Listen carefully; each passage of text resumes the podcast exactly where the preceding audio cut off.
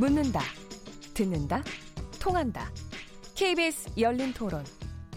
듣고 계신 청취자 여러분, 감사드립니다. 들으면서 답답한 부분은 없으신가요?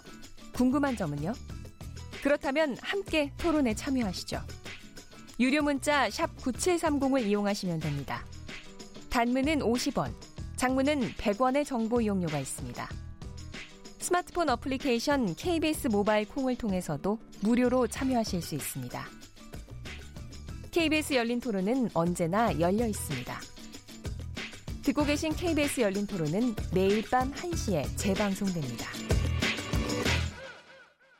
공수처는 필요한 것 같기는 한데요. 쉬운 문제는 아닌 것 같아요. 뭐 어쨌든 뭐 고위공직자들 비리가 워낙 많았고 뭔가를 해결해 나가려고 하는 그런 부분들은 뭐 한 번에는 안 되더라도 끊임없이 이런 시도들이 계속 일어나야 조금씩이라도 바뀌지 않을까. 지금 검찰 조직 같은 경우도 지나치게 수사권을 독점하고 있으니까 그걸 공수처라고 하는 걸 통해 가지고 서로 견제할 수 있게 하면 도움이 될 거라고 봅니다. 제도 자체가 완벽한 건 없고 어차피 그 운영하는 사람들이 문제이기 때문에 최대한 막을 수 있는 장치들을 계속 막고 감시하는 장치를 자꾸 마련해야죠. 공수처 도입은 반드시 필요한 부분이라고 생각을 합니다. 그래서 과연 누가 이 고위 공직자의 비리를 수사할 것인가 이게 가장 큰 문제라고 보거든요. 근데 결국에는 팔이 안으로 굽는다고 과연 제대로 된 수사나 이런 것들이 이루어질 수 있을지 좀 의구심이 들고요. 뭐 아무리 뭐 법이 뭐 타이트하고 깐깐하게 적용된다고 해서 모든 비리가 다 없어지지 않겠지만은 공직자들의 어떤 윤리적인 부분에 대해 서 좀 더 촘촘하고 타이트하게 관리를 해야 된다는 근간의 취지 역시는 잘 맞는 부분이라고 생각합니다. 예.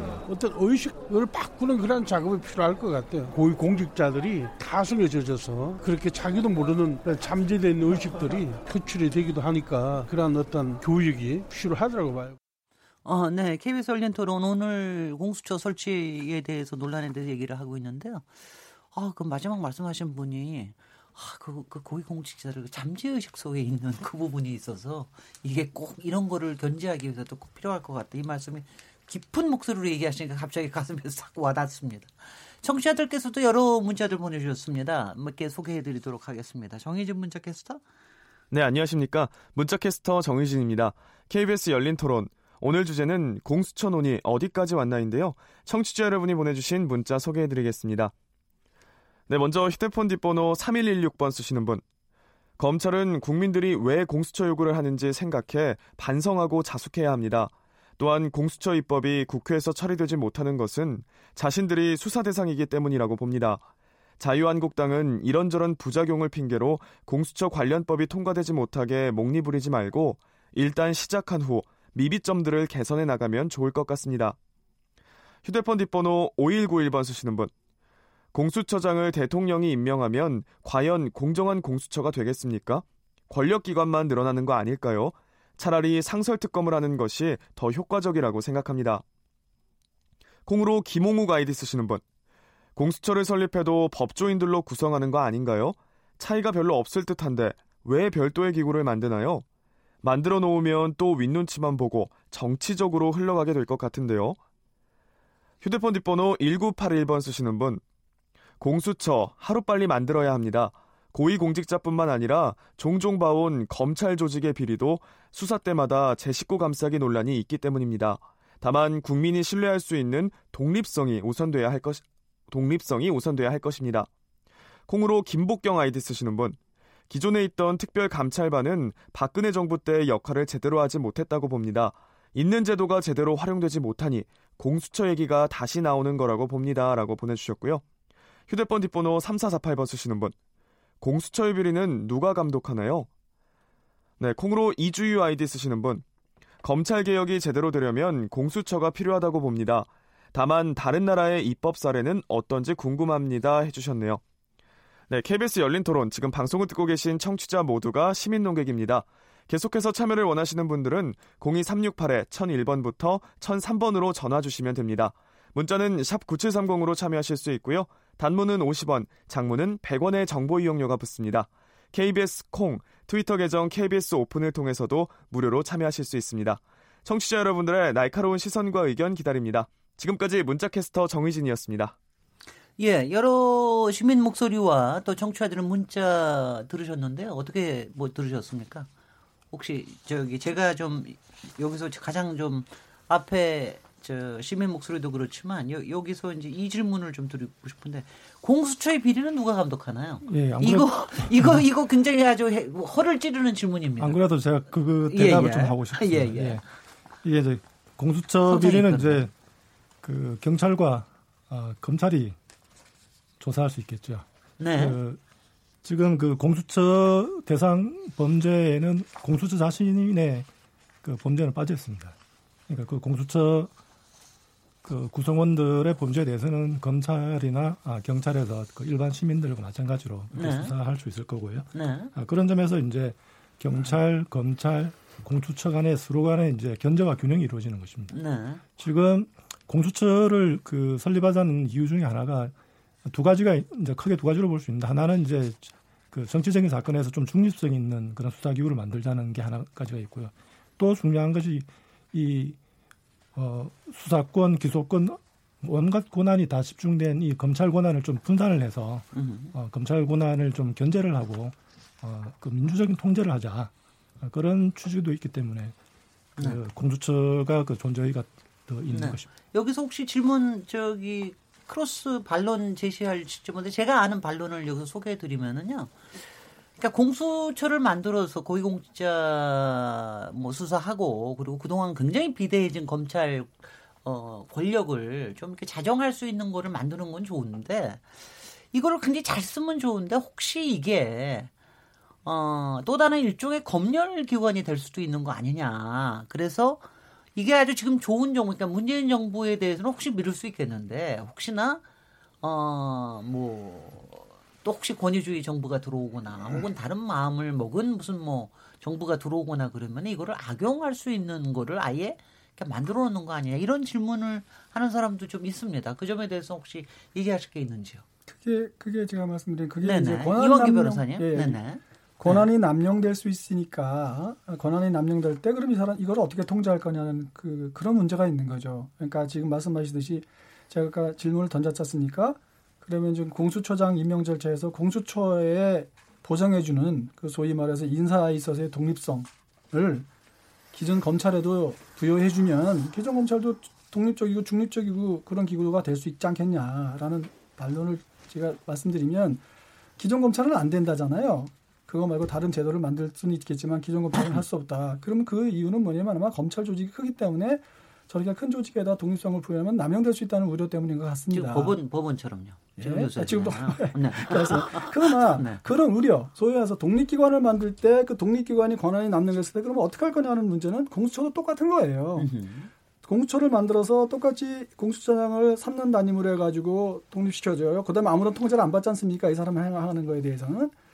그럴 때 과연 이 사람이 막 권한을 남용하거나 혹시도 모르는 거죠. 사람 일이라는 거는 사람은 아, 항상. 불신을 하면서. 제도를 만들어야 하니까요. 이 사람이 어떤 정치적인 의도라 어떤 어떤 의도를 가지고 수사권을 막그 남용하게 될 때 이걸 어떻게 통제할 거냐. 그래서 그런 통제 방법을 만들어야 하거든요. 예.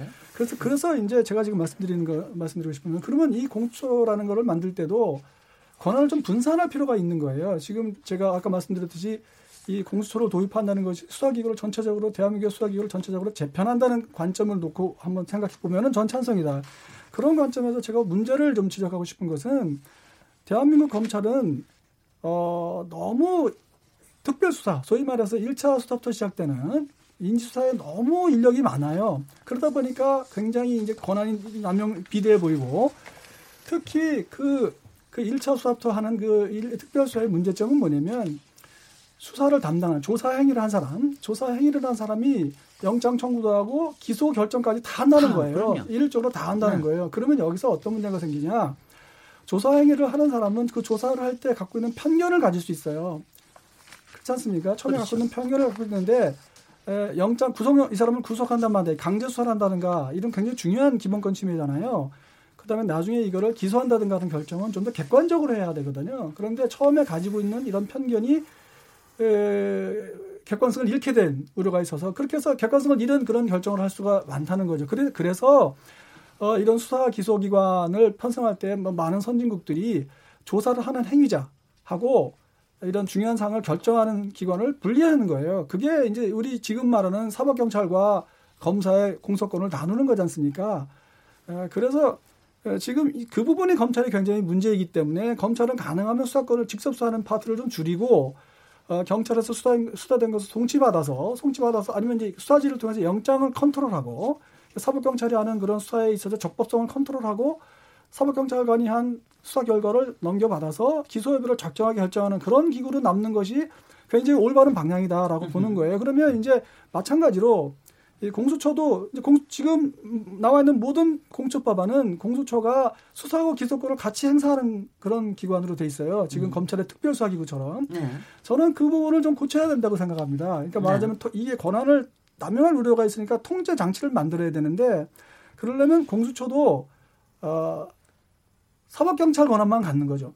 수사만 하고 나중에 기소 여부 결정할 때는 뭐 검찰에 송치해서 검찰이 결정하든지 어떻게든 외부적인 통제 장치를 만드는 것이 바람직하다. 그런 관점에서 보면은 노무현 대통령 시절에 그때 이제 부패방지위원회에서 그 공수처 법안을 만든 게 있었어요. 그때는 이제 그때 그 공수처법안은 이게 검찰 개혁의 검찰 권한을 잘라낸다는 그런 측면보다는 이제 대한민국의 부패 어, 그 부패 범죄를 어떻게 이걸 컨트롤할 거냐는 측면에서 상당히 정제된 법안을 만들었었는데 노무현 대통령 때 그 공수처 법안은 전체 공직자가 대상이었습니다. 그러니까 지금 지금 말하는 것처럼 고위공직자만 대상으로 한 게 아니라 공무원 전체. 아 그때는 거의 뭐, 대상이었어요. 네네. 공무원 전체가 대상이에요. 김영란법을 뭐 그냥 뭐 하는 것처럼 어, 예, 그때 그때는 그랬습니다. 공무원 전체가 대상이에요. 그럼 공무원 전체가 대상이게 되면은 제가 아까 말씀드렸던 조직의 효율성 문제가 해결이 돼요. 왜냐하면 공무원 전체가 공무원 전체가 이게 수사 대상이 되면 평생 할 일이 있습니다. 사건이 매년 일정량이 있거든요. 그러면 그렇겠죠. 제보도 예, 들어올 때. 그렇습니다. 그러면 네. 조직을 운영할 수 있어요. 어느 정도 음. 조직을 그것도 막 전국적 조직도 가능할 수도 모르지 않습니까? 공직자 비리라는 것이 서울에서 일 어날 수도 있지만 부산, 대구, 광주에서 일어날 수도 있잖아요. 그렇지 않습니까? 그러면 그쪽에서 수사가 돼야 되는데 그러면 음. 지역에 있는 그런 조직도 만들 수 있고 어떤 그런 조직이 가능하단 말이에요.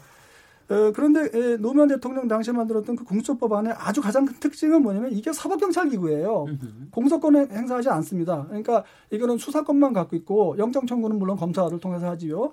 그다음에 나중에 수사를 다 하면 검사, 검찰에 송치해서 기소할 거냐 여부는 검찰이 결정을 해요. 그러니까 이게 통제 장치가 있는 거잖아요. 그때는 저는 검찰 기소권을 도저히 cont 도저히 예. 터치를 못했을 그러니까, 때요. 예. 였던 거 아닌가 저는 이, 런 방식이 이런 예, 어쨌든 예, 통제 장치를 예. 만들어야 된다고 말씀드리겠습니다. 예, 지금 이제 김인혜 교수님 그때부터 잘 아시니까. 예, 예. 네. 그때 당시에 그 노무현 대통령께서 만든 공수처 법안에서 기소권과 수사권이 분리되어 있었다 하는 거는 뭐 잘 아시는 지적하신 바와 같습니다.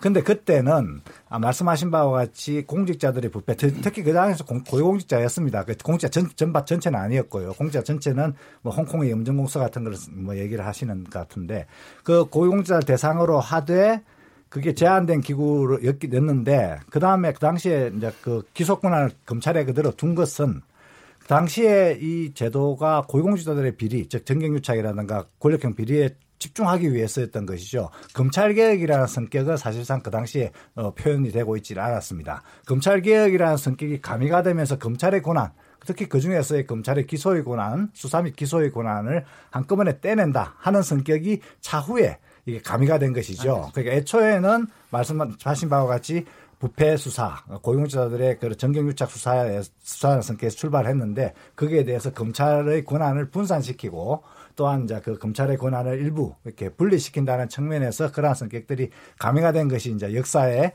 그 법안의 이제 흐름이었죠. 그리고 그 계속해서 이제 인사권 이렇게 얘기를 하시는데 인사권이라는 것에 대해서 굉장히 이제 이제 공, 공수처 법안에서 이제 타이트하게 하고 있지 않습니까? 타이트하게 하고 있는 것이 그 굉장히 많은 허들을 넘어야 되는 것이고 그 허들을 넘는 과정에서도 또 국민들의 관심이 가게 되고 또 검찰 그, 어, 또 이게 공수처의 비리 이런 것들은 당연히 이제 검찰에서도 일상적으로 수사의 대상이 될 것이고 또 국민들 관심이 있기 때문에 또 많은 또 제보라든가 고소라든가 고발들이 있기 때문에 그에 대한 검찰이나 경찰의 수사 또는 경제 이런 것들은 뭐 어, 그, 런 측면에서는 어느 정도 충분히 기대를 할 수 있다. 저, 이렇게. 저 아까 저기 공수처장은 이제 어떻게 어떤 식으로 하는지 얘기를 하셨고요. 네. 거기 수사관과 검사들은 어떤 식으로 차출을 합니까? 어떤 식으로 어, 여기에 오게 돼 있습니까? 그것도 추천위원회에서 추천을 하게 되나요? 어떻게 되, 나요 그, 그거는 처장의 검사, 공수처장의 예, 처장이 그것을 또한 다 전행을 하지는 않습니다. 네. 네. 거기에 대해서 처장은 예. 네. 그 처장의 제청으로 대통령이 임명하도록 되어 있고요. 네. 그리고 수사처 검사는 그 5년 이상의 변호사 자격이 있는 사람 중에서 네. 그 인사위원회 추천을 거쳐 어, 처장의 제청으로 대통령이 임명하도록 되어 있습니다. 네, 네. 예. 이것도 저거. 그, 러니까 근데 공수처 내부에 인사위원회가 따- 인사위원회를 따로 두는 것이죠. 예, 그래서 근데 요, 처장이 여기, 여기에서, 여기에서 또. 제가 그동안 들었던, 저도 지금 풍어를 많이 들은 게 있기 때문에 질문할 게 꽤 많은데, 검찰에서 좀 반발하는 것 중에 하나가, 이 수사관이나, 어, 또 검사가 꼭 이 검사만 하는 건 아니다. 기존의 다른 법조인, 변호사 하던 사람들도 이 안에 들어올 수도 있는 거 아니냐, 이렇게, 이런 그렇습니다. 얘기를 예, 하는데, 그것 때문에도 이, 이게 좀 문제가 되는 거 아니냐, 이런 거에 대해서 어떻게, 그 뭐, 혹시 문제 제기 안 하십니까? 황교안 그거는 뭐 법률 해석의 문제? 법률 해석의? 문제인데요. 네. 그가 아마 이런 것 때문에 그런 것 같습니다. 지적하시는 분들이 왜냐하면 이제 이 지금 이 공수처 법안이 아까 제가 말씀드렸던 대로 이전에 그 노무현 대통령 시절에는 사법경찰 기구였어요. 그런데 네. 이제 지금 이제 지금 문제되는 공수처 법안은 이제 소위 검찰 기구잖아요. 그렇죠. 이게 영장 청구뿐만 아니라 검찰 기소권까지 있으니까. 말하자면 작은 검찰청을 하나 만드는 거지 않습니까? 별도로. 네. 그런데 에, 지금 그 지적을 하는 거는 뭐냐면 우리 지금 헌법에 에, 영장을 청구하는 사람을 검사라고 하고 있습니다. 네. 그 영장 청구자를 검사로 한정하고 있거든요. 그럴 때 이 검사, 이 검사를 그러면 여러 행정, 여러 기관에다가 검사라는 이름으로 다 설치하면 되느냐? 그건 아니 아니다. 그러니까 그 우리 헌법이 제정될 당시에 헌법이 제정될 당 아니, 헌법 헌법이 제정되고 개정되면서 영장 청구권자로 검사가 들어간 게 62년이죠. 62 년, 62년에 들어갈 때 그 당시에 그 검사라는 그거는 대한민국에 있는 그 하나의 하나의 기구인 검찰청에 있는 검사를 전제로 한 거였으니까 아, 지금 말하는 대로 뭐 공수처라는 걸 만들고 공수처에 검사를 둔다 그래야 되지 않습니까? 그러면 그렇잖아요. 아니면 공수처에 있는 음, 공소권을 행사하는 영장 청구권을 행사하는 사람을 뭐 검사라고 하든지 아니면 네네. 뭐 뭐라 하든지 뭐고 이 검사는 이제 헌법상 검사로 가, 이걸 갖다고 봐, 뭐 준영을 하든지 어떤 규정을 두고 그래야 하지 않습니까? 그런 그런 거에 대해서 이제 이걸 지적하는 사람은 그런 식으로 말하면 그런 식으로 말해서 여러 기구의 행정부에는 여러 기구의 어떤 기구든 검사만 집어넣으면 영장 청구를 할 수 있다고 말하면 극단적으로 말해서 경찰에다가도 검사를 두면 되잖냐. 네. 네? 무슨 무슨 그러니까- 문제 제기인지는 알겠습니다. 그러니까 검찰에다가도 경찰서에다 검사를 둔다. 네. 그러놓고 그럼 그 사람 영장 청구하면은 그러면 그러면 그 해- 해결되는 문제 아니냐. 예. 그래서 그게 바로 이해에 영장. 청구랑 충돌된다. 그런 문제를 예, 그, 지적하는 그 것이죠. 부분에 관해서는 김민혜 교수님. 1962년도에 저희 이제 우리나라 그 헌법이 개정되면서 그리고 형사소송법이 개정되면서 검사로 영장 청구가 일어나되는데요. 그 이전에는 45년 어, 그 이전에는 어 재정 형사소송법에서는 검사 및 사법경찰관이 영장을 청구할 수 있게 되어 있었습니다. 네. 그러다가 이제 바뀐 것이죠. 그렇기 때문에 뭐 헌법에 이번에 대통령께서 개정안을 냈을 때 거기에서는 검사 영장 청구 독점 을 이제 삭제하는 그런 개정안도 내셨는데요. 그러한 이제 백그라운드가 있는 것이죠. 다- 그런데 지금 그 검사가 검찰청 소속 검사만 영장을 청구할 수 있는 것은 아닙니다. 우리가 많은 경험을 해봤습니다만 이미 특검에서도 영장을 실제로 청구를 하고 있죠. 압수수색 영장을 청구해서 그걸 발부받아서 압수수색을 하고 그 다음에 어, 구속영장도 청구해서 구속영장도 발부를 받았습니다. 뭐 최근에 예로는 뭐 어, 박근혜 네네. 사법농단 사태도 그랬고 그분들이 현재 검사가 아님에도 예, 불구하고 예, 예. 네. 그리고 또 그 김경수 특검에서도 그런 일이 있었죠. 그렇기 네. 때문에 그러한 그런 경험은 우리가 이미 충분히 많이 가지고 있- 있어서 그것이 조금 뭐 이상하다 이렇게까지 뭐 얘기할 것은 아니다. 이론적인 또 문제도 없다. 이렇게 정리할 그수 부분에 있겠죠. 네. 저도 한번 반론을 하고 싶은데요. 예, 이거 가지고 이거 굉장히 전문적으로 들어가는데 딱한 아, 번만 예, 더 예, 예. 하겠습니다. 왜냐하면 이제 네, 네. 그 반론에 대해서 이제 저렇게 반론을 해요. 저 지금 말씀하시는 대로 네. 이미 이제 그 정규 거. 어, 검찰청에 있는 검사가 아니고 특별검사의 경험이 있지 않냐. 네. 근데 특별검사는 예외적이라는 것이죠. 그러니까 우리가 헌법 규정을 적용할 때, 헌법 규정을 적용할 때 어떤 특정한 상황이 있으면 예외를 적용할 수 있는데 네. 특별검사라는 거는 어떤 특정 사건에 네. 대해서 잠시 생겼다가 없어지는 거지 않습니까? 네. 그러니까 이거는 예외를 규정할 수. 있는데 네. 그게 아니라 상설 기구를 만들면서 하는 것은 헌법에 예외를 규정할 그 예외를 인정하기 좀 어렵다는 반론이 또 다시 제기될 수 있습니다. 네, 딱 변호사님. 한마디만, 네. 그 네. 이제 그 이 변호사님 말씀이 이제 그 검사를 아무나 할 수 없다는 뭐 그런 생각이 좀 깔리신 것 같은데 그- 그게 아니고 헌법의 문제라는 거죠. 예, 헌법을 바꾸면 해결이 되는 문제예요, 이거는. 판사든 검사든 태어나면서 누구 누가 판사 검사로 태어납니까? 그 판사나 검사로서의 자질이 있는 사람을 골라서 이제 판사나 검사의 업무를 맡기는 거죠. 네. 예. 공수처 어, 검사도 공수처 검사로서의 자질이 있는 사람에게 네. 어, 검사의 역할을 맡기면은 충분하다고 생각합니다. 판사 역할 하셨던 송창익 변호사님은 한번 검사 해보시고 싶어 하시는 것 같은데요. 저는 검사는 아니지만은 저기 차정일 특검 때 특별수사관을 했었습니다. 예, 예. 아니, 근데 그렇게 말씀하시면은 네. 참 제가 좀 답답한데요. 뭐 그런 식으로 말씀하시면은 아니 그럼 판사는 뭐 타고난 판사입니까? 예. 어, 판사 능력 있는 사람 판사 시키면 되는 것이지. 예, 그런데 예. 이 다음으로 넘어가도록 그런데 하겠습니다. 우리 헌법에 네. 헌법에 법원을 우리나라는 대법원을 최고 법원으로 하는 법원으로 구성하게 돼 있거든요. 그러니까 지금 최근에 무슨 뭐 네. 특별법원 만들어야 된다 뭐 이런 여러 논의가 있을 때 그 부분에 대해서 헌법적인 그런 문제가 제기되지 않습니까? 네. 그러니까 아마 에, 지금 대법원 산하에 있는 그런 정규 법관 이외자로 어, 만드는 그런 법원을 만들 수가 없잖아요. 그게 헌법적인 문제지 않습니까? 그러니까 예, 그 문제는 헌법적인 주시면. 문제는 국회에서 해결해 주십시오. 그렇습니다. 국회에서 제가 여기서 또 질문 중에 하나 이 얘기가 나왔는데 공수처 입법이 국회에서 처리되지 못하는 것은 자신들이 수사 대상이기 때문이다. 특히 자유한국당은 이런저런 부작용 핑계로 안 하는데 근데 국회의원이 수사 대상이 된다고 그래서 이 법을 공수처 설치를 반대한다고 생각하시나요? 저는 그렇게 보지는? 않습니다. 네네. 왜냐면은 실제로 야당 입장에서 본다면은 음. 대통령이 인사권을 쥐고 있는 검찰의 수사를 받느냐 아니면 조금 더 중립적이고 독립적으로 구성된 공수처의 수사를 받느냐 그게 더 나, 공수처 수사 받는 게 나을 것 같아요. 그렇죠. 저는. 그리고 그런 네. 맥락에서 본다면 네. 그게 본질적인 것이라고 보기는 어렵다고 생각이 되고요. 네. 다만 문제는 이제 여러 차례 반복이 됐습니다만은 지금 현재 공수처 구성과 관련돼 가지고 어떤 정치적 중립성이 충분히 확보되고 있느냐.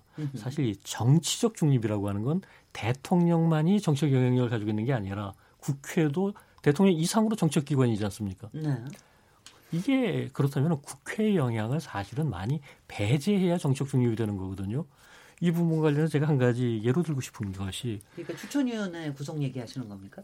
추천위원회도 그렇고 국회의장이 이제 또 아, 하는 예, 것도 예. 그렇고 네네. 뭐 계속 이제 국회에서 움직이고 그게 이제 대통령까지 이어지는 거니까. 음흠. 근데 지금 검찰 개혁 못지않게 한동안 논의됐었던 게 감사원 개혁이었습니다.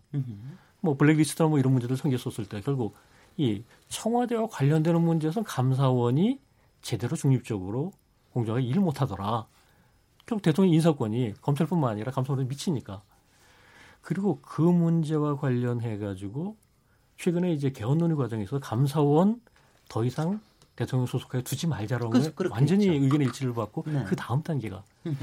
이게 영국이나 미국 같은 경우는 감사원을 의회에 소속하러 하고 있고 독일이나 프랑스 같은 경우는 독립기관으로 합니다. 예, 예. 그런데 우리나라에서는 이게 국회 산하로 가게 되면 정책 영향 정치 또 맨날 받는다. 싸우, 맨날 싸우기만 해요. 그러니까 감사원은 아예 독립기관화하자. 네네. 이렇게 얘기를 하고 있고 국회 영향력 배제하자. 음흠. 이러고 있는 거거든요. 음. 지금 감사원에 대해서는 그런 논리로 그대로 쭉 가면서. 왜 공수처에 대해 가지고 국회가 또 관여를 해야 되느냐? 국회 국회에서 법을 통과시켜야 되니까요. 법을 그거는 아니죠. 그런 식으로 얘기를 한다면 아니 제가 그 얘기하는 감사원 게 문제도 제- 개헌도 다 국회 통해야죠. 그런 식으로 아니 국회에서는 그렇게 안 하면 전- 전혀 저기서 어떻게 보십니까 이 문제 김인혜 교수님은 이 문제 어떻게 보십니까? 왜냐하면은 이 얘기는 좀 있더라고요. 국회에서 이걸 저기를 하는 게 제가 그냥 솔직하게 여쭤보겠습니다. 검찰 출신들이 자유한국당 내에는 꽤 많아서 네. 요새는 뭐 사실은 더불어민주당이나 딴 데 좀 있습니다만은. 있습니다만은 그런 것 때문에 내부에서의 그런 것 때문에 이렇게 이게 논의가 잘 안 된다 이런 얘기까지도 좀 있습니다. 어떻게 예. 보, 어떻게 보십니까? 그 말씀드린 대로 검찰 그저 공수처 법안은 뭐 한 20년 동안 계속해서 뭐 수십 개의 법안이 올라갔고 그다음에 논의를 시도를 했는데 사실은 논의조차 되기 어려운 그런 이제 사정이 있었죠. 검찰 그, 그 역, 거기에서 역할을 많이 했던 분들이 이제 검찰 출신, 검사 출신 국회의원들이 큰 역할을 했었습니다. 이게 논의 자체를 이제 봉쇄하는 그런 그 흐름이 좀 있었죠. 그러나 최근에 그 촛불 어, 혁명으로 인한 국정농단 사태와 촛불 혁명 그 과정에서 이제 적폐청산 1호로 검찰 개혁, 검찰의 이제 적폐가 문제가 되면서 검찰 개혁이 강하게 주장되면서 민주당에서는 그걸 이제 법안으로 받아들이게 되, 었죠 그래서 검찰총장께서도 뭐 이 부분에 대해서 명시적으로 또 적극적으로 반대는 안 하시는 것으로 이제 됐는데요. 여전히 그 자유한국당 내에서는 그러한 그 경향이 남아 있어서 그런 어려움을 겪고 있습니다. 뭐 국회의원들께서 자신들이 수사의 대상이 되기 때문에 그걸 반대한다라고는 뭐 믿기 믿을 믿고 싶지도 네네. 않고 믿, 믿을 수도 없, 없, 습니다만은 이게 뭐 영향이 없다고 할 수가 있겠습니까? 이게 어. 그- 그 야당의 논리에 의하면은 대통령이 임명하는 정치적 기구이기 때문에 얼마든지 그 야당을 탄압할 수 있는 기구가 될 수 있다 이렇게 얘기를 하고 있는 것이 현실이니까요. 그러나 아까 말씀드린 대로 이 어쨌든 간에 수사 및 기소기관 또 공소유지 기관이기 때문에 행정권의 일부이고 그렇기 때문에 그 최종 임명권은 역시 대통령에게 줄 수밖에 없는 것이거든요. 네, 그거는 그럴 수밖에 예, 대통령에게. 음. 좀 가질 수밖에 없는데 이게 대통령이 이 정치적으로 오남용을 하는 경우에 대비해서 견제 장치를 많이 만들 수밖에 없는 네네. 것이죠. 그 견제 장치는 사전적으로는 국회 말고는 없습니다. 뭐 음흠. 법원이 관여할 수는 없는 것이죠. 법원은 사후적으로 문제가 생겼을 때 재판을 통해서 하는 것이고. 근데요. 그렇기 때문에 그래서 국회에서 이제 해야 되는데 국회에서 그 관여를 하는 것이 최대한 이제 상정해낸 것이 추천위원회, 그 다음에 국회의장. 이렇게 해서 그나마 이 정파적인 내용을 좀 배제를 하고 그리고 그걸 최소화하면서 정치적 중립을 지금 확보하려고 애를 쓰고 있는 것이죠. 물론 현재 국회 상황에서 정파적인 이해관계를 완전히 배제할 수 있겠느냐 하는 그런 의문이 있습니다만은 이게 국가적인 일 그리고 또 중대한 법안이기 때문에 그런 기대를 또 접을 수는 없는 것이고요. 네. 그리고 또 만약에 어, 또 이제 이제 국회의원의 구성이 바뀌면은 또뭐 그또 좋은 국회의원들이 많이 또 원에 진출하시면은 이렇게 또 서로 협조해 가면서 이렇게 에, 공수처 어, 처장의 임명 절차도 밟, 밟을 수도 있다 이렇게 예, 생각이 듭니다. 예. 근데 뭐 최근에도 잘 아시겠습니다만은 이제 5.18 진상 규명위원회 네. 이것도 뭐 지금 국회에서 여러 정파에서 추천을 하다 보니까 거기서 이제 트러블이 생겨서 잘 안 되기도 하고 그러지 않습니까? 예. 그러니까 지금 아까 장영수 교수님께서 어, 제기하신 문제가 사실 근데 요새 나, 나오는 거의 모든 법, 법제를 보면 거의 다 국회에 여당 야당 추천 몫이 다 따로 있는 식으로 돼 있어가지고 야, 이 꼭 이렇게 해야만 하는가 하는 의문이 생길 때가 한두 번이 아닙니다. 근데 그 외에 다른 방법이 뭐가 있을 수가 있는지 혹시 성장희 변호사님은 뭐 생각해 보셨어요? 예, 그 국회 각 정당별 정파별로 그렇게 이제 그 지명 몫을 주는 게 사실 효율적 효율성 면에서는 좀 비효율적이죠. 그렇죠. 예, 비효율적이지만은 그럼에도 불구하고 우리가 그렇게 각자의 몫을 주는 거는 아 이 그나마 이 국회라는 이 틀이 그 국민의 그 의사를 갖다 다양한 의사를 대변할 수 있는 그나마 그 가장 그 잘 만들어진 기구다라는 믿음이 있기 때문에 이제 국회에 그런 역할을 맡기는 것이고 또 각 정파별로 이제 각 목소리를 대변할 수 있도록 그렇게 몫을 주는 것이기 때문에 좀 비효율적이더라도 어 그리고 좀 시간이 걸리더라도 그렇게 그 서로 간의 그 국회에서의 그 합의와 다수 의견의 도출에 의해서 그 기구를 만들고 네. 뭐 처장을 임명하고 하는 시기 결국에는 그 길게 보면은 어, 정치적 중립성이나 독립성 측면에서 어, 바람직한 것 같습니다. 장현수 교수님 문제 제기하시면서도 혹시 대안은 생각해 보셨나요? 혹시? 뭐 저는 여기에 대해 가지고서 이제 조금 길게 봐야 된다라고 생각을 하고요. 그래서 과거 이제 개헌 논의 과정 속에서 이제 제가 제기를 했었던 건 이걸 자꾸 법률상 기구로만 하려고 그러지 말고 차라리 헌법상 기구로 그, 그 무슨 뜻입니까? 네. 공수처를 헌법상의 기관으로 격상시켜버리고 그러니까 개원할 때까지는 만들지 말자. 아니죠. 아, 제가 농, 그건 농담입니다. 그건 이제 네 네. 사실 2017년 개헌 특위에서 이제 벌써 얘기가 예. 됐었던 것이고 네. 그때 됐었으면 이런 문제 없죠. 그렇죠. 그렇죠. 그런데 지금 이걸 갖다 자꾸 법률의 틀 안에서만 하려고 하다 보니까 걸림돌이 굉장히 많거든요. 음흠. 테크니컬한 많이 그렇죠. 그리고 그렇게 이제 헌법적인 차원으로 끌어올리면 대통령이 터치하지 못하도록 하는 것도 훨씬 더 그건 위상이 이미. 뭐 거의 동급으로 이제 올라갈 수 있는 적어도 음. 이제 헌법상의 독립기관이다. 음. 이런 위치까지 가게 되면 많은 부분이 네. 해결될 수 있다고 봅니다. 그것도 상당히 그 말은- 근본적인 의문을 네 의문을 그 예. 근본적 그 근본적으로 예. 제기하신 그 말은 장 교수님. 교수님의 그 말은 네. 이제 모순이죠.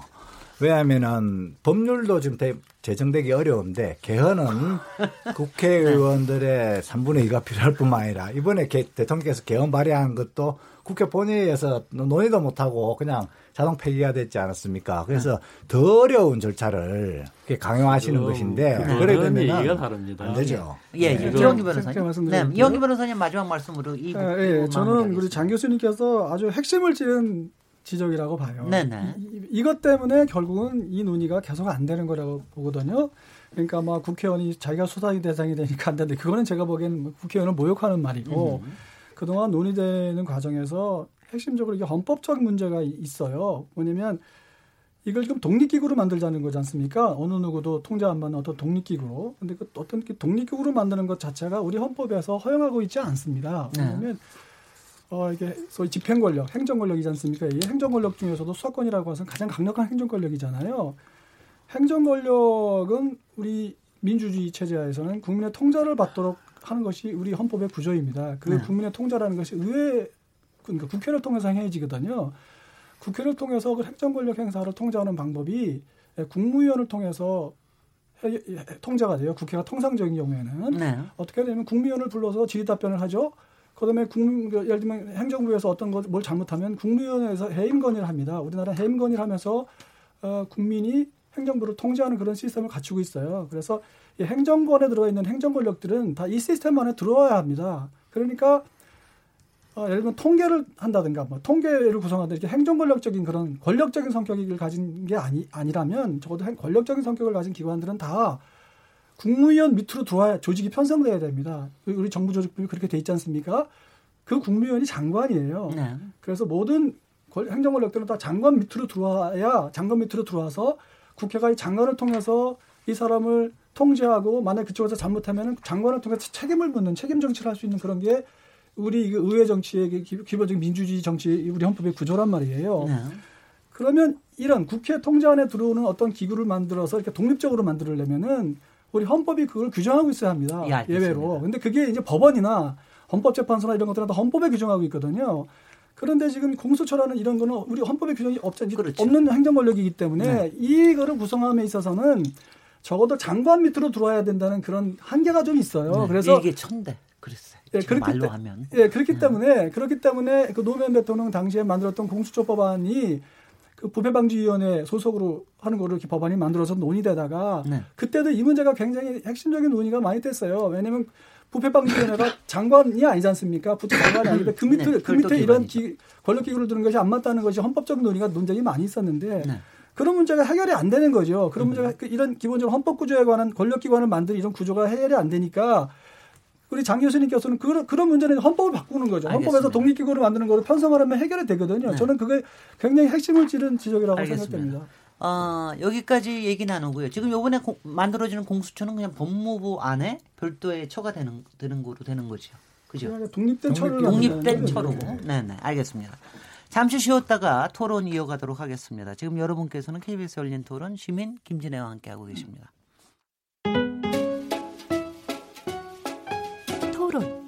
듣기만 하면 답답하시죠? 유료 문자 샵 9730으로 문자 보내시면 토론에 참여하실 수 있습니다. 짧은 문자는 50원, 긴 문자는 100원의 정보 이용료가 있습니다. 스마트폰 어플리케이션 모바일 콩을 통해서도 무료로 참여하실 수 있습니다. KBS 열린 토론은 당신을 향해 언제나 열려 있습니다. 예, KBS 열린 토론 오늘 공수처 논의 어디까지 왔나라는 주제로 토론하고 있는데요. 여러 문자들 주신 거 몇 개 소개해 드리도록 하겠습니다. 정희진 문자 캐스터. 네, 안녕하십니까. 문자캐스터 정희진입니다. 청취자 여러분들의 참여가 계속 이어지고 있는데요. 몇 개 소개해 드리도록 하겠습니다. 먼저 콩으로 EUID 쓰시는 분. 어떤 특별한 기관을 설치하더라도 검사들의 정치적 독립과 헌법과 법률에 따라 양심과 소신에 따라 검찰의 권한을 행사하려는 의지가 우선이지 다른 특단의 묘수는 없다고 봅니다. 휴대폰 뒷번호 5002번 쓰시는 분. 공수처를 둔다면 초기에는 효과가 있어 보일지 모르지만 그 조직에 또 비리가 따르게 되고 새로운 특수처 창설이 필요하게 될 겁니다. 있는 제도를 활용하는 편이 여러모로 나을 것 같습니다. 휴대폰 뒷번호 4783번 쓰시는 분. 사법거래 혐의로 전직 대법원장이 구속되는 헌정사상 초유의 일이 일어난 지금 획기적인 사법개혁만이 나라의 근간을 다시 세울 수 있습니다. 공수처 빠른 시일 내에 설치해야 합니다. 해주셨습니다. 네, KBS 열린 토론. 지금 방송을 듣고 계신 청취자 모두가 시민 농객입니다. 계속해서 청취자 여러분들의 날카로운 시선과 의견 기다리겠습니다. 지금까지 문자캐스터 정희진이었습니다. 예, KBS 열린 토론 지금 앞에 2부 들으셨겠습니다만은 이왕규 변호사님과 장영수 교수님 두 분이 이거는 헌법 개정을 할 때 들어가야 될 헌법 기관으로 만들어야 되는 이런 정도 아니냐 이런 근본적인 문제까지 제기를 하셨는데 잠깐만 기, 다리겠습니다 잠깐만. 근데 이제 이런 얘기입니다. 우리 이제 헌법 개헌 되려면 또 이제 이게 언제가 될지 모르겠는데 정말 20년 동안 이렇게 해온 일을 이번에 또 이렇게 해가지고 또 이걸 갖다가 언제까지 더 기다려야 된다는 말인가. 이런 또 민심도 또 상당히 있는 것 같습니다. 그래서 어, 여기서는요. 어, 이렇게 지금 현재 국회에서의 논의가 어떻게 돼 있는지 그리고 아시다시피 국회라고 하는 게 뭐 기껏해야 올해 안에 올해밖에 일을 못 하지 않습니까? 그러니까 올해 안에 가부간에 뭔가를 결정을 결정이 될 수 있다고 보시는 건지 이 부분에 대해서 송창익 변호사님 먼저 시작하시겠습니까? 네. 예, 뭐 그 국회에서 논의 좀 말씀을 드리면은 어, 이게 지금 20년 넘게 지금 그 논의가 되어갖고 공수처 법안이 이제 계속 그 여러 개가 나왔고 또 이제 법무부 안이 도출이 됐습니다. 그래서 법무부 안이 이제 그전 이전 법률안까지 다 종합을 해서 이제 어, 제출을 한 거고 지금 와서 이제 어 그 국회 내에서 또 기존의 상설 특검법하고 어, 특별감찰관법을 혼합을 해서 그좀 타협적인 법을 만들면 어떠냐 이런 의견이 나왔습니다만 음. 그 어느 세월에 또 그걸 새로 법을 만들어서 그걸 만들겠습니까? 지금 지금은 음. 선택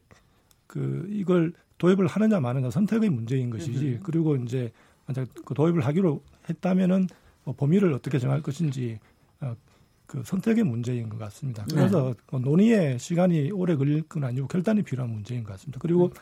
그 앞서 이제 그 이 공수처라는 기구가 아, 이 헌법상 근거가 없이 설치하는 것을 위헌의 문제가 있다는 그런 의견이신 것 같은데 그 이것하고 관련해서 어, 특별검사 여러 번의 이제 특별검사가 있었는데 어, 특별검사에 대해서 이제 위헌이 아니냐 하는 그 헌법재판이 어, 있었습니다. 헌법재판소가 어, 입법 사법 행정 어느 3부에도 속하지 않는 이런 독립적인 기구 어, 특별검사를 어, 두는 게 위헌이 아니다. 어, 그건 권력 분립에 반하지 않는 것이다. 예, 라고 예. 그 이미 판단한 바가 있습니다. 그리고 이제 국가인권위원회도 그 어느 조직에도 속하지 않는 독립된 기구로 좀잘 어, 운영이 되고 있거든요. 예. 공수처도 충분히 예, 잘할 수 있습니다. 네, 네. 이 점에서는 장수 네. 교수님 어떻게 보십니까? 요번에 국회 전망이. 예. 뭐 일단 국회 내에서의 전망에 대해서는 저는 현재로서는 그렇게 낙관적이지는 않다라고 생각을 하는 게 사실 이게 너무 여러 가지가 동시 진행이거든요. 지금 생각해 보십시오. 정부에서 이제 이 공수처 얘기를 하면서도 동시에 검찰, 경찰, 국정원 이 권력기관 구조 개혁하겠다. 네. 그래가지고서 이제 뭐 이쪽 저쪽 권한을 갖다 띄어가지고 경찰 쪽으로 옮기는 이런 얘기들 나오는데 조금 전에 이제 이완규 변호사님 말씀하신 것과 관련해 가지고서 아니 그렇다면은 지금 검찰의 권한을 갖다가 경찰로 수사권 다 이양하고 검찰은 공수권만 갖는다면 그럼 공수처만 수사권과 공수권을 동시에 갖는 게 과연 적, 적정하냐 아니면 여기서도 이제 뭐 경찰과 마찬가지로 이제 수사권만 갖고 공소권은 빼야 되느냐 이런저런 검토해야죠. 이거 서로 연계돼서 검토해야 될 부분들이 많이 있거든요. 네. 근데 그런 것들 없이 일단 하고 보자라고 하는 것 그렇고요. 그리고 아까 말씀드린 것처럼 실제로 이게 정말 그 법안에서 규정하고 있는 사건들을 담당할 만한 조직인지도. 현재로서는 전혀 주먹구구인 것 같은 그런 솔직히 느낌까지도 들거든요. 근데 그것 이상으로 이제 한 가지 검토를 해야 될 것은 자, 이제 성 변호사님께 말씀하신 것처럼 뭐 이거 국가인권위원회도 있고 독립기관이라고 해서 다 위원은 아니지 않느냐. 찬성합니다. 그런데 이제 문제는 단순하게 구성하는 것이 아니라 여기다 어느 정도의 권한을 주느냐에 따라서 역할이 이제 굉장히 달라지는 거 아닙니까? 그 그랬었을 때 국가인권위원회 같은 경우 독립기관으로 구성돼서 활동하고 있지만 결국은 기존의 다른 기관들과의 권한 중첩이나 뭐 이런 것들을 갖다 다 빼다 보니까 뭐 여러 가지 이제 진정에 대해 가지고 검토해 가지고서 뭐 그냥 의견 표명하는 정도 구속력이는 실질적인 권한이라고 하는 것이 별로 많지. 음흠. 공수처 그런 식으로 만들 건 아니지 않느냐. 공수처의 권한이 강하면 강할수록 거기에 상응하는 정당성의 근거도 필요하게 되는 거거든요. 음. 예, 그런 부분들이 이제 문제가 되고 그리고 거기에 가장 핵심이 결국은 이 객관성, 공정성, 정치적 중립성 이걸 확보하는 데 있어서는 헌법적 근거를 두는 것만한 방법은 없다. 네. 김민혜 교수님 어떻게 전망하세요? 예. 전방 또는 각오. 네. 그 국회에서 국회의원들께서 좀 더 논의를 더 적극적으로 하실 필요가 있겠죠. 어, 더군다나 국회에서 사개특위를 만들어서 검찰 및 법무개혁, 그 다음 사법 개혁, 그 다음 경찰개혁까지를 어, 집중적으로 다루고 있으니 거기에 대한 기대를 많이 할 수밖에 없습니다. 그러나 또 사개특위가 그렇게 많은 성과를 또 내지 못한 것이 또 현실이기 때문에 이번 이번 사개특위에 대한 뭐 기대 반, 어, 어, 그다음에 또 요구 반 이렇게 하고 있습니다. 두 가지를 좀 말씀을 드리고 싶습니다. 하나는 그 국정농단 사태를 겪으면서 우리 사회에서 이, 이 소위 말하는 이 고위공직자들이 연루되어 있는 권한 남용, 그 다음에 이에 또 부, 부수되어 있는 예산 전용 등 그 부패 범죄에 대한 어, 척결의 의지 이런 것들은 이미 충분히 확인이 되었다고 봅니다. 촛불 집회, 촛불 혁명을 통해서 이미 확인이 된 것이죠. 여기에 대해서 어떠한 형태로든 정치권이 대응을 해야 합니다. 이, 이 엘리트 엘리트 부패 시스템, 즉 다시 말해서 고위공직자들과 그, 그, 그 권력자와 그 다음에 자본가, 어, 뭐 재벌 등 자본가와 그다음 뭐 법조 권력이 한, 하나가 되어서 서로 회전문 인사로 서로 봐주면서 그 다음에 비리를 양산해 왔던 이런 것들이 지금 대거 지금 정리가 되고 있는 시점인데 네. 그리고 그것들이 이제 앞으로도 어떻게 더 될지도 모르는 상황이고 그렇습니다만은 이에 대한 어, 국가적인 대응 태세, 국가적인 어, 처리 시스템 피할 수가 없는 것이죠. 두, 그래서 이러한 엘리트 부패 카르텔, 엘리트 부패 시스템에 대한 전국가적인 대응 체계로서 공수처가 어, 더욱더 필요하다. 이렇게 말씀드리고 싶고요. 두 번째로는 역시 그 검찰 개혁 이 부분이 또 얘기를 안 할 수가 없습니다. 이러한 그 부패 어, 척결 시스템에서 검찰이 사실상 중요한 역할을 해 왔어야 했고 또 어, 뭐 일부는 해 왔습니다만은 사실상 그에 대한 평가는 냉정하게 실패한 것으로 결론이 났죠. 그렇기 때문에 이 검찰에 대해서 다시 이를 맡기기는 국민적 어, 감정 그리고 법 감정 국민들의 여론이 이제 용납을 하지 못하는 것이죠. 촛불 집회 과정에서 검찰 개혁이 어, 요구의 제 1호로 얘기됐던 것은 다 이유가 있는 것입니다. 그래서 검찰 개혁이라는 측면에서도 이 부분에 대한 좀 더 집중적인 어, 어, 그 고찰과 함께 집중적인 추진이 필요하다 이렇게 생각이 듭니다. 네. 이러한 것들을 더 잘하기 위해서 국회의원들께서 좀 더 논의를 많이 할 수 있게 위해서 행정부에서도 좀 더 많은 노력을 해야 될 것 같고 그다음에 행정부에서도 뭐 그다음에 시민들이 시민들과 함께 예, 이러한 내용들을 예. 널리 전파하는 것이 또 필요하지 않나 이렇게 생각이 듭니다. 이영구 변호사님은 네. 어떻게 전망하십니까? 어, 저는 그 법안은 여러 개 올라와 있지만 제가 아까 말씀드렸던 뭐 헌법적인 문제라든가 또는 뭐 효율성의 문제라든가 그런 것이 계속 쟁점이 되기 때문에 그런 쟁점을 좀 이렇게 편안하게 다들 아 이거는 다 해결되겠구나라고 이렇게 안심하는 정도로 논의가 되지 않으면 어, 법안 통과가 쉽지 않을 거다 예. 저는 그렇게 생각을 하는데요. 네. 에, 제가 좀 말씀드리면은 아까 그 이, 그거는 왜냐면 이게 독립 조직으로 만들려고 하는 것과 통제 원리가 서로 상충되기 때문입니다. 제가 아까 말씀드렸듯이 그래서 그 독립조직과 관련해 가지고는 뭐 헌법적인 근거가 없어도 지금 뭐 특별검사도 했고 뭐 국가인권위원회도 독립적인 그런 조직 아니냐 어? 그렇게 말씀하시는데 아까 제가 말씀드렸듯이 특별검사는 임시조직이에요. 잠시 있었다가 없어지는 조직이기 때문에 특별검사를 가지고 그 예를 드는 거는 저는 적절치 않다고 생각을 네, 하고요. 네. 국가인권위원회는 권력적 조직이 아닙니다. 제가 말씀드렸지만 이렇게 권력 행사, 권력기관을 만들 때는 의회 통제 안에 들어와야 되는 것이 헌법적인 원리인데 국가인권은 그러니까 권력기관으로 만들지 그렇죠. 않았지 않습니까? 그러니까 권고적성만 있잖아요. 그러니까 네. 그런 예외가 있으니까 이게 독립적 기구가 가능하다는 거거든요. 그러면 사실 그러면 그러면 헌법 개정하란 말이냐 개정 못 하는데 그런 뜻이 아니고요. 우리 헌법 안에서 만들라는 거죠. 그러면 제가 말씀드리면 그러면 어, 이거를 갖다 공수처 뭐 공수처라고 해서 처 단위로 만들어서 그 처장을 그냥 독립 된 사람으로 이렇게 만드는 것은 헌법적 정합성에 문제가 있으니까 어, 헌법적 정합성에 맞으려면은 장관이 돼야 돼요. 그 수장이 장관, 장관이 되거나 장관 밑으로. 그러니까 지금 대한민국 검찰이 법무부 장관 밑에 들어가 있지 않습니까? 그런 검찰권 행사하는 거에 대해서는 국회에 대해서 법무부 장관이 책임을 지는 거거든요. 네.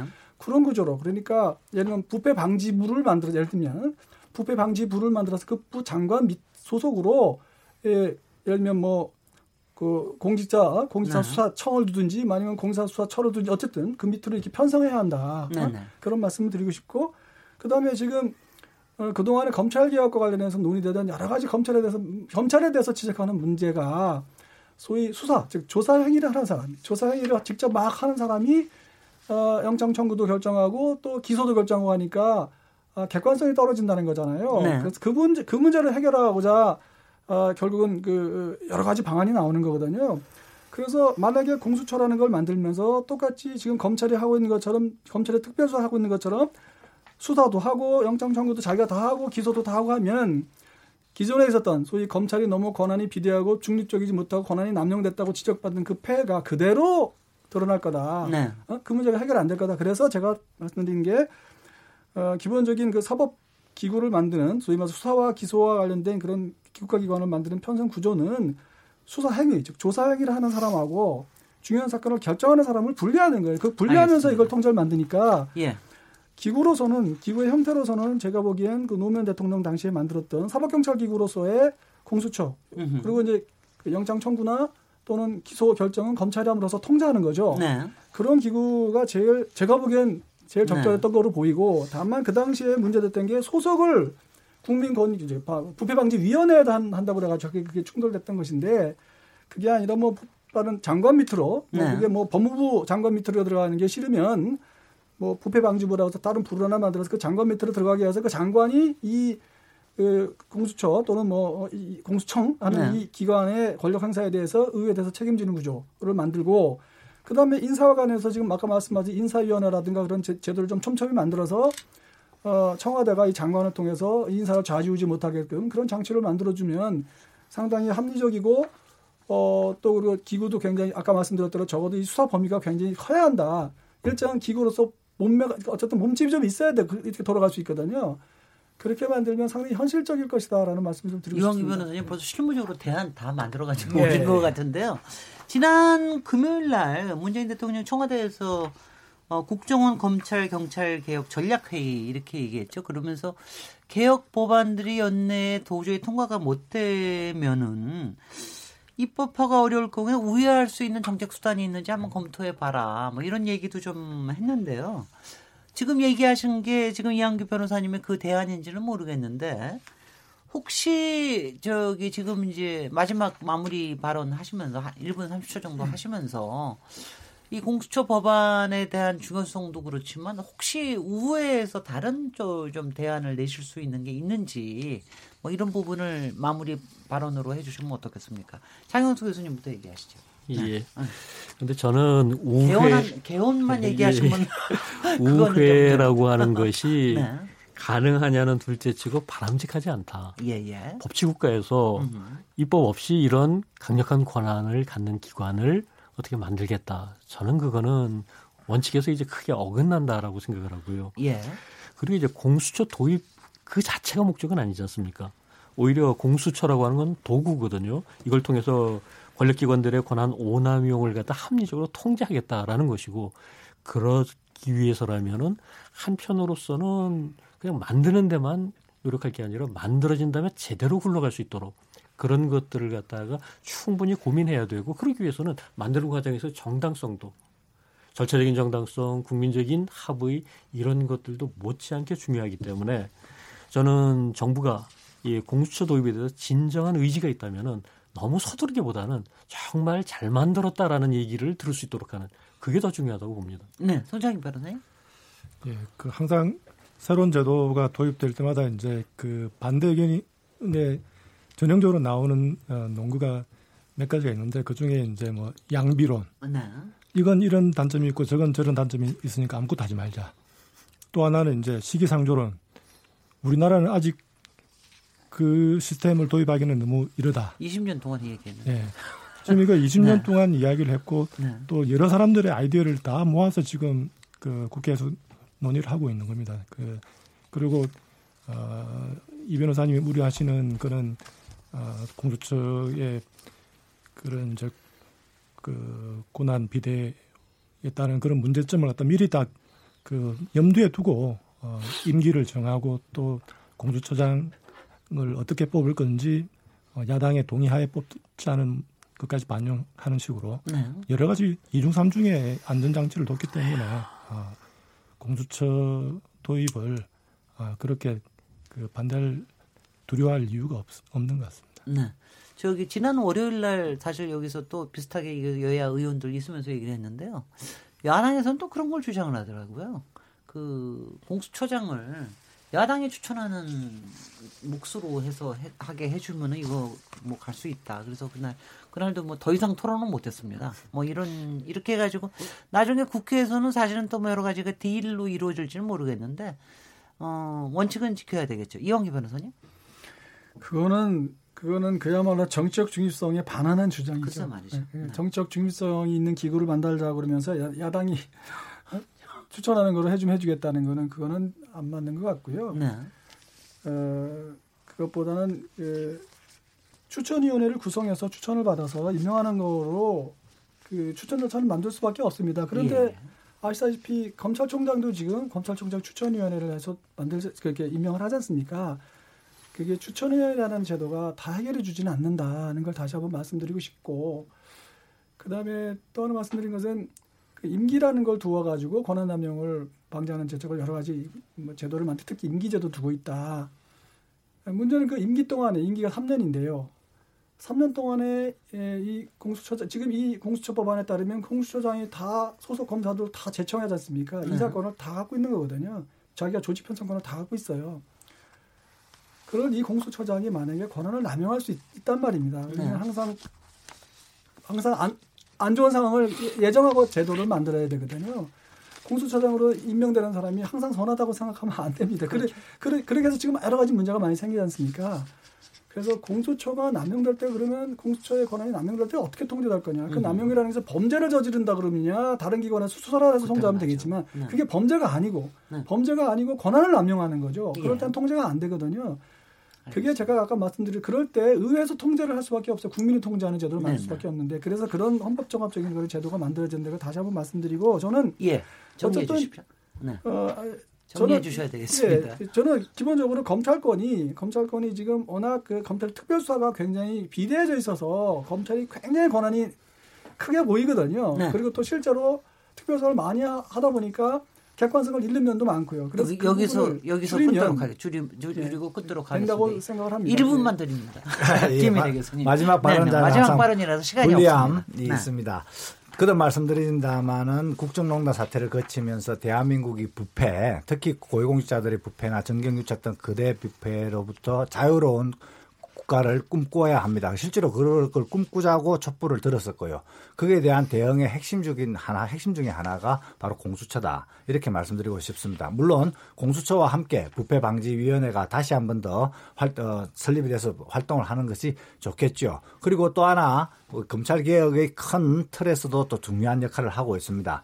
이러한 저 시대적인 요구 그리고 또 행정부나 행정부나 많은 또 위원회에서 아주 깊이 있게 고민하고 또 의견을 낸 것들 그리고 그 동안에 냈던 수많은 법안들의 그런 무게 이런 것들을 국회의원들께서 좀더 어, 더 많이 숙고하시고 더 많이 생각하셔서 국민들의 요구에 맞게 좀 전향적으로 이 법안을 어, 검토하셔서 좀 더 빨리 바랍니다. 해주시기를 어, 뭐 간절히 간절히 바랍니다. 네, 국회에 또 하나 기대하겠습니다. KBS 열린 토론 오늘 공수처 논의 어디까지 왔나라는 주제로 얘기 나눠봤습니다. 여러 가지 이해를 도와주셔서 감사드리고요. 오늘 토론에 참석해주신 김인회 인하대 법학전문대학원 교수님, 장영수 고려대 법학전문대학원 교수님, 이완규 변호사님, 성창희 변호사님 네 분께 감사드리고요. 어, 저는 내일 7시 20분에 다시 돌아오도록 하겠습니다. 감사합니다. 예, 감사합니다. 예, 수고하셨습니다. 네, 오늘 여러 가지 실무적인 얘기를 아주 잘 들었습니다. 근데 국회 안에서는 이렇게 실무적인 얘기를